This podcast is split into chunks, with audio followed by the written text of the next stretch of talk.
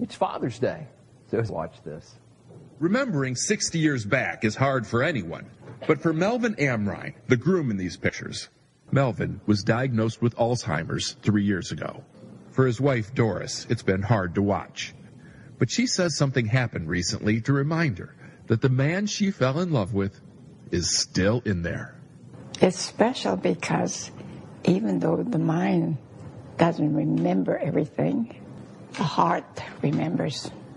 It happened the day before Mother's Day when Melvin, who normally needs help just walking around the block, turned up missing.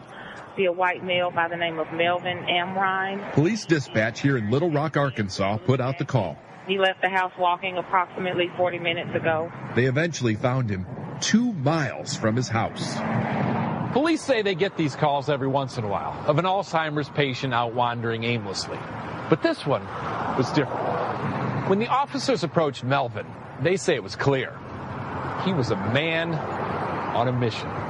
It was absolutely a moment of clarity for him. Sergeant Ryan Grigsby and Officer Troy Dillard say even though Melvin didn't know his address or where he'd come from, he absolutely knew where he was going. I mean, he, he was pretty adamant. He wasn't going home until he got those flowers. Flowers? That's what he wanted. He wanted flowers for his wife because uh, tomorrow was Mother's Day.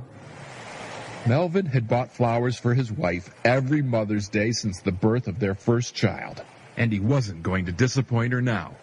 We had to get those flowers. We had to get them. I didn't have a choice. So after telling dispatch they were taking the man right home, And there's the Kroger's. the officers secretly stopped by the grocery store. Surveillance video shows them helping Melvin pick out the flowers. And when Melvin came up short at the register, look who slipped the cashier the difference. Meanwhile, back at home, a very worried wife was about to get the gift of a lifetime. As he came up those steps, and I saw those roses and the smile on his face, I mean, I just broke inside. I just said, Thank you, thank you, because I saw his heart. Amazing what's possible when love becomes an instinct. Marvin Armine's heart instinctively loved. And guess what, dads? Our hearts are to instinctively love in the same way. Now, what does that word instinctively mean? Well, instinctively means to know or do something from such a deep level that it is second nature, requiring little or no thought. And we certainly see that in the heart of a father in the Bible, in Genesis 22nd chapter, verses 2 and 3, and verse 8 in the NIV. And this is Abraham. And so God says to Abraham, Take your son, your only son, Isaac, whom you love. And you have to remember, Abraham was promised by God to have as many descendants as there were stars and as many grains of sand as there are on a seashore. And yet, at 90 years old, Abraham didn't have the first child. And so God gave Abraham and Sarah a child after they both were in their 90s. So God says, Take your son, Isaac, whom you love, and sacrifice him there as a burnt offering. Are you kidding me? Sacrifice him? My instincts then would have been to grab my son, run as far away from that spot as I possibly could, and run as far away from God as I could, but Abraham didn't do that. So take your son, your only son Isaac, whom you love, sacrifice him as a burnt offering on one of the mountains that I tell you about. And so what happened was early the next morning, Abraham got up, saddled the donkey, took with him his two servants and his son Isaac. So we know that the love of Abraham was so instinctive for his father, Father God, and the love that he had for his son came through that instinctive love that he was ready to do that. And as we see the picture there on the screen, God sent, however, an angel to stop Abraham from sacrificing his son. Thus, God provided a lamb for that burnt offering instead of his son. That had to be incredibly tough for Abraham as a father. But he trusted God. And sometimes for us dads, isn't it incredibly tough to be a dad? And we have to do the same thing. We have to trust God, knowing that God will provide us with all that we need to deal with our kids and to do the things that God wants us to do as fathers. We also see in Colossians 3:22 in the Living Bible this: Fathers, don't scold your children. God is saying there in that, fathers, if you look at some of the other versions, some of the other translations, fathers don't embitter, don't provoke, don't aggravate, don't come down on, don't irritate, and don't nag your children. The next words there are so much. In other words, if we scold our children, we can do that, can't we? We can embitter them and provoke them and aggravate them, irritate and nag them. But God says, fathers, don't scold your children so much that they become discouraged and quit trying. You know, I know a man who, after high school, did real, real well, got a scholarship to Georgia Tech, which is kind of a prestigious school in, in Atlanta. And it's a very, very difficult technical school. And so uh, he got a scholarship there, was excited about going, but his dad owned a business. And his dad didn't really want him to go off to college. He wanted him to work in the family business. And so he did all sorts of things, berated him, and, and finally coaxed him into not taking that scholarship to Georgia Tech, instead staying at home with just a high school education and working in the family business. And that worked out, oh, decently for a while. His dad passed away. He and his mother continued to run the business. But technology caught up with that business and basically made that business worthless. And so after many, many years working in it, they had to close the business. Mom sold it out from under him and sold all the property for it as well. And he ended up with nothing.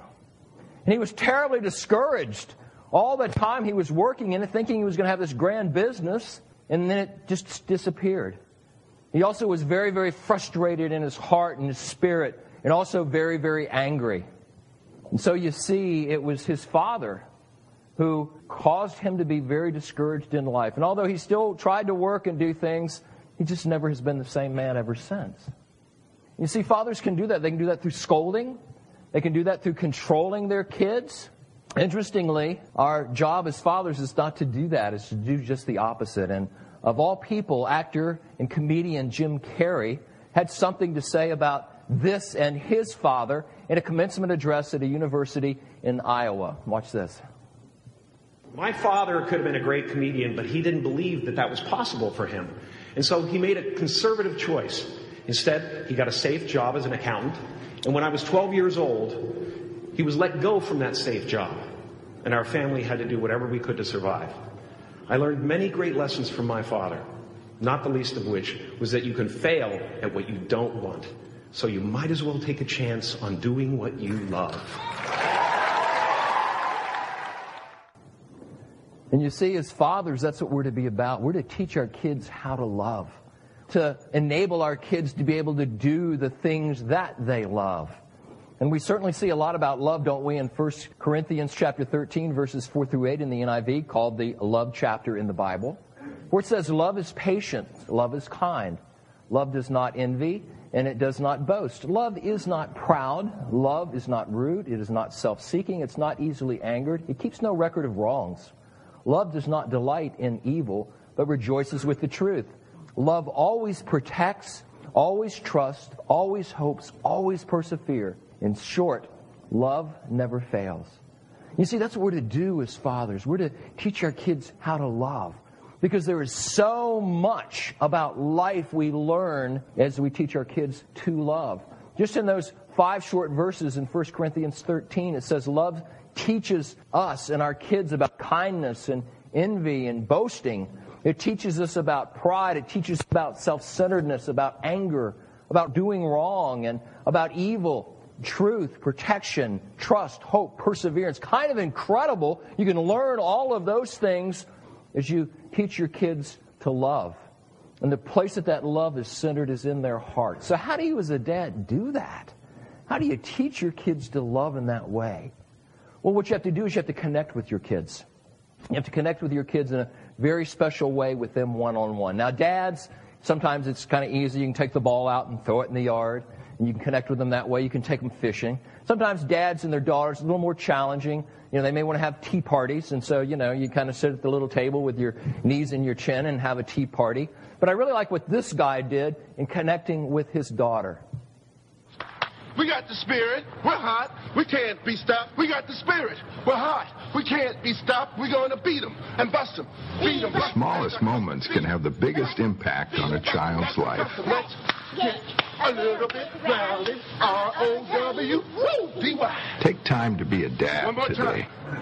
All those boys are much too much.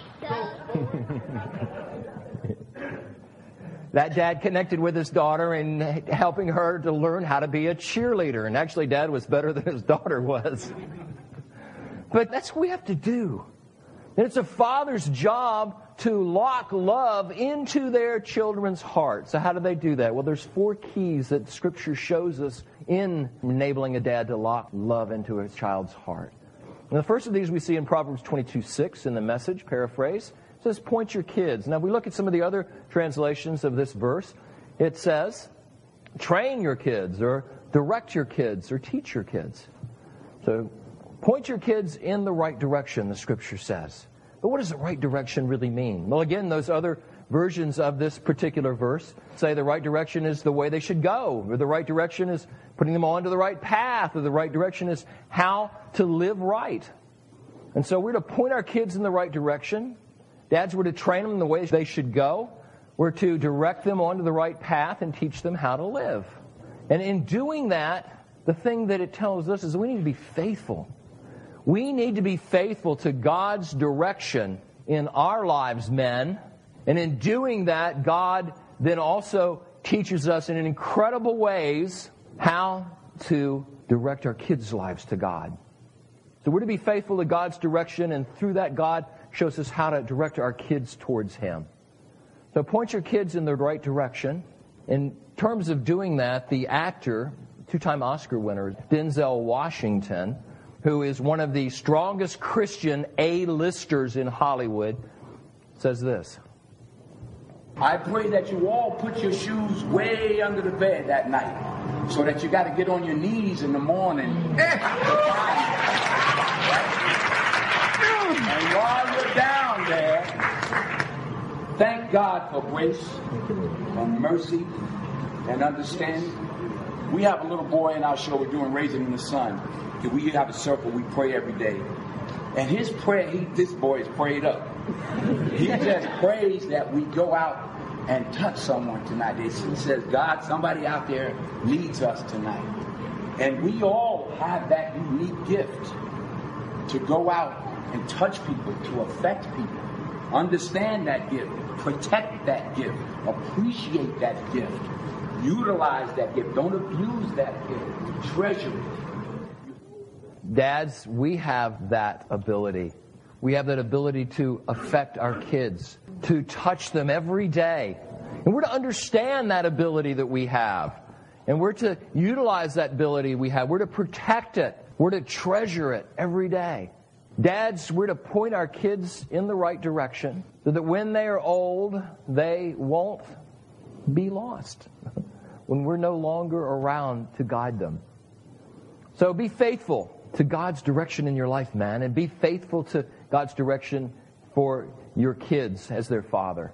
The second thing, in terms of locking love into the hearts of our kids, we see in the story of the prodigal son. Now, you remember this story. This is the story where a son asks his father for his inheritance now, and the son receives that from his dad. His dad assumed the son wanted to go out and make his own way. However, the son ended up wasting his inheritance and the son ended up starving with nothing. And as he was starving with nothing, he realized that his father's servants in his house, his hired hands, so to speak, um, had a lot more to eat, had a much better life than he was having. And so he decided to go back and he hoped that he would be able to work as one of his father's hired hands. So he is heading back to his dad, and we see in Luke 15 20 this. But while he was still a long way off, his father saw him Filled with compassion for him, he ran to his son, threw his arms around him, and kissed him. And you see, that's what dads do. Even though their sons or their daughters may be a long way off, a long way away from where they are, they still can see them in their minds. They still can see them in their hearts. And they still have great compassion and love for them. If there are times that things are challenging for their kids or hard or rough for their kids, then dads just are ready to run, run to their kids and to love them and to put their arms around them, to, in a sense, kiss them, to do whatever they need to do. Now, what this shows us is, is that as fathers, we're to be open, we're to be open to the unforeseen paths of our kids. And if you're a parent, you're a father, you know your kids are going to take many, many unforeseen paths that you never ever could perceive beforehand. And if you think the story of the prodigal son is a little bit exaggerated, let me tell you what. In terms of a son asking his father for inheritance, I know a, a guy that has somewhat of a significant inheritance, and his son left home, doesn't care anything about his dad until he needs some money, until the car breaks down, or until this or that happens. And then he's all over his dad again, otherwise doesn't want anything to do with him. And then in terms of a son wanting to make his own way, I, I know a, a guy whose son sofa surfs. He wants to make his own way, be his own man, so he sofa surfs. He goes around to all his friends, stays with his friends a few days. When they finally get sick of him, they send him home for a while. His parents receive him home. His job is working in a band whenever he can get the work. And uh, he expects mom and dad to pay for his car insurance, pay for his cell phone, pay for his gas. And then, too, in terms of a son wasting his inheritance, I know a guy whose son wasted his freedom in his early 20s. He got into some bad stuff on the internet and received 25 years in federal prison. In terms of a son starving with nothing, I uh, know a guy whose kid sometimes is homeless and sometimes is hungry. In terms of a son hoping to work as his father's hired hand, I know uh, a guy whose son who does that. He works for his father for a while, and then after that, he, figures he's going to do his own thing, go his own way, and they have to let him go. And then after that, he comes back and they hire him and they let him go. And so all these things require dads today to be open to the unforeseen paths of their kids, just like in the days of Jesus in the story of the prodigal son. These dads have to be open to these unforeseen paths. My dad never thought he'd have a boy that had hair like a girl. If you remember in the 60s and the 70s, that long hair thing came up, and sure enough, there I was. And then at 20, I was so wise, I said, I'm going to take a trip with my friends to California. We're going to drive my car and we're going to go surf on the West Coast and see what life is like out there. Let me say that was an unforeseen path for a guy whose kid was in college less than a year before, but then had dropped out. So what did he do? He was open to that, even though he wasn't excited about it. So he helped me get my car ready, and we bought this little crazy trailer, and he helped uh, put windows and lights and all sorts of things to make it possible. And you see, with fathers, they are to be open to unforeseen paths those kids are going to take, and they're to receive them with compassion so we see the third thing in terms of locking love into our kids' hearts through the story of the prodigal son. We see in Luke 15, verses 21 through 23 in the NIV, in which the son said to the father, I have sinned against heaven and against you. I am no longer worthy to be called your son. We see again that picture on the screen there, the dad is. He's receiving his son with compassion for the unforeseen path that he took, wasting all of his inheritance. But look at the body language here on the son. You see, the son has genuine remorse. And look at the clothing on his son. It's merely rags falling off of him. So his father there is forgiving to the genuine remorse of his son. And you see, that's the thing we're to do, dads. When our kids take those unforeseen paths, and when they see the futility of that, and they are genuinely remorseful, we are to receive them back. We are to be forgiving to them. And there's something else that comes with that. The father said to his servants there as the son came back asking for his forgiveness to bring the best robe and put it on him. Now, certainly the son needed some clothing because what the rags he had were falling off of him, but the best robe?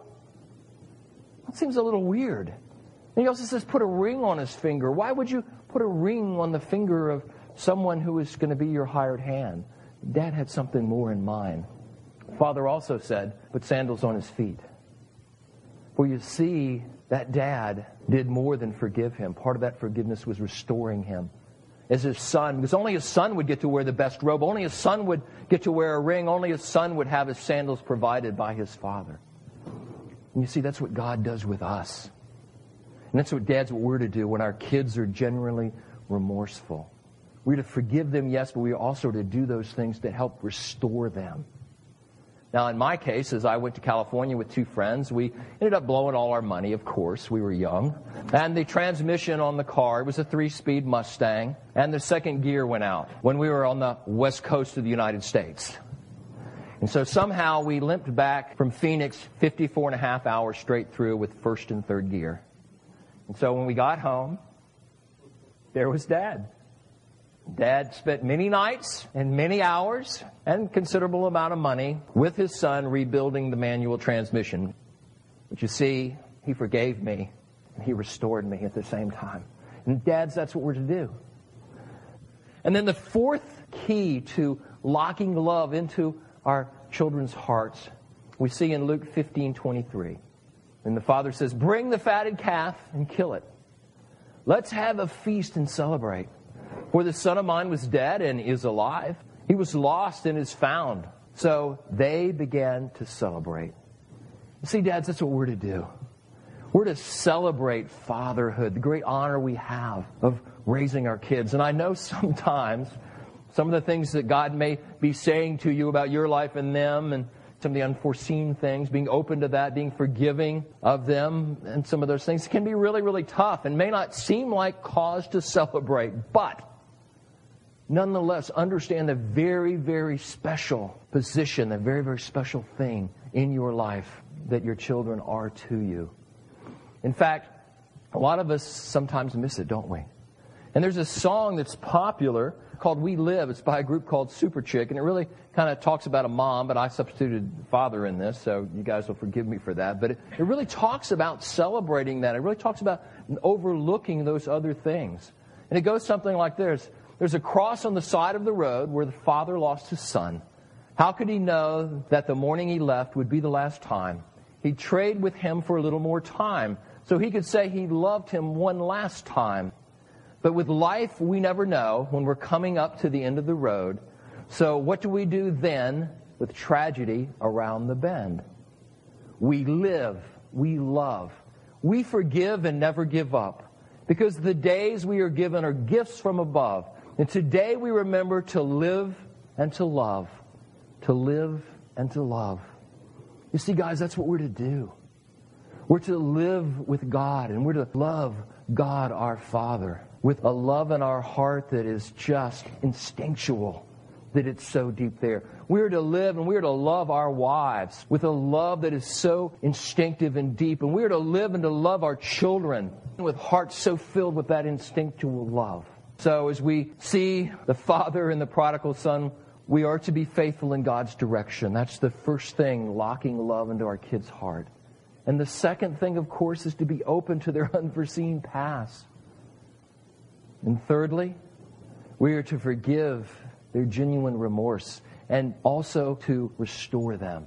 And fourthly, we are to cherish the journey of being a dad because it is such a special and such a precious thing.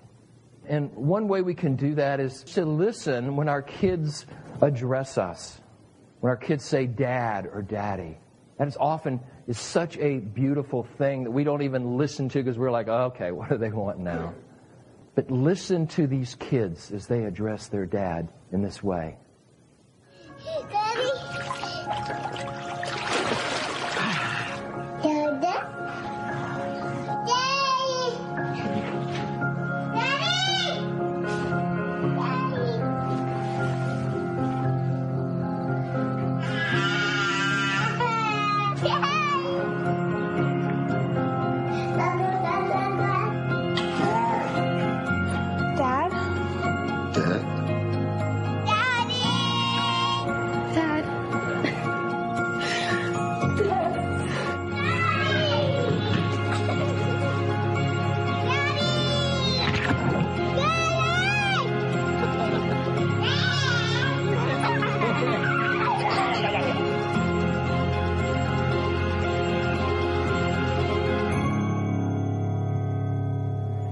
Dads, cherish the journey.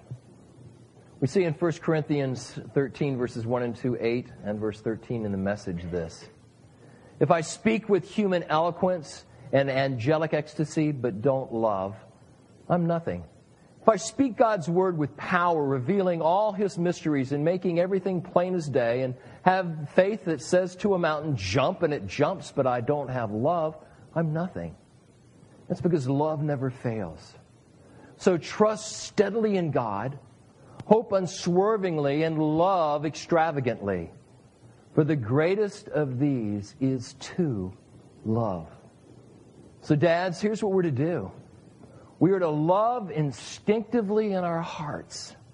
And, dads, we're to teach our kids to love instinctively in theirs. Will you join me in prayer? Great God, thank you so much for your love for us. A love that's overwhelming, a love that's so great and broad that we, we never can really comprehend it. But help us to open our hearts and our lives as fully as possible so that we can receive your love. Father, we know as we do that, it grows greater and greater, our understanding, our appreciation of it, our ability to receive it. And we pray, Father, that as dads, earthly fathers, that we would be so open to you and that you would fill us exceedingly with the wisdom and instinctive love for our children. And so, Father, thank you that we need not walk the road alone as orphans, or that as fathers that we need not do this on our own, that you are there to guide us each step of the way. So, Father, we just ask you to be with our earthly dads today. We know, Father, some of them are with you and not with us. We thank you for them. We thank you for their memory. We thank you for those dads that are still with us, Father. And may we today celebrate them as we celebrate you. In Jesus' precious name we pray. Amen.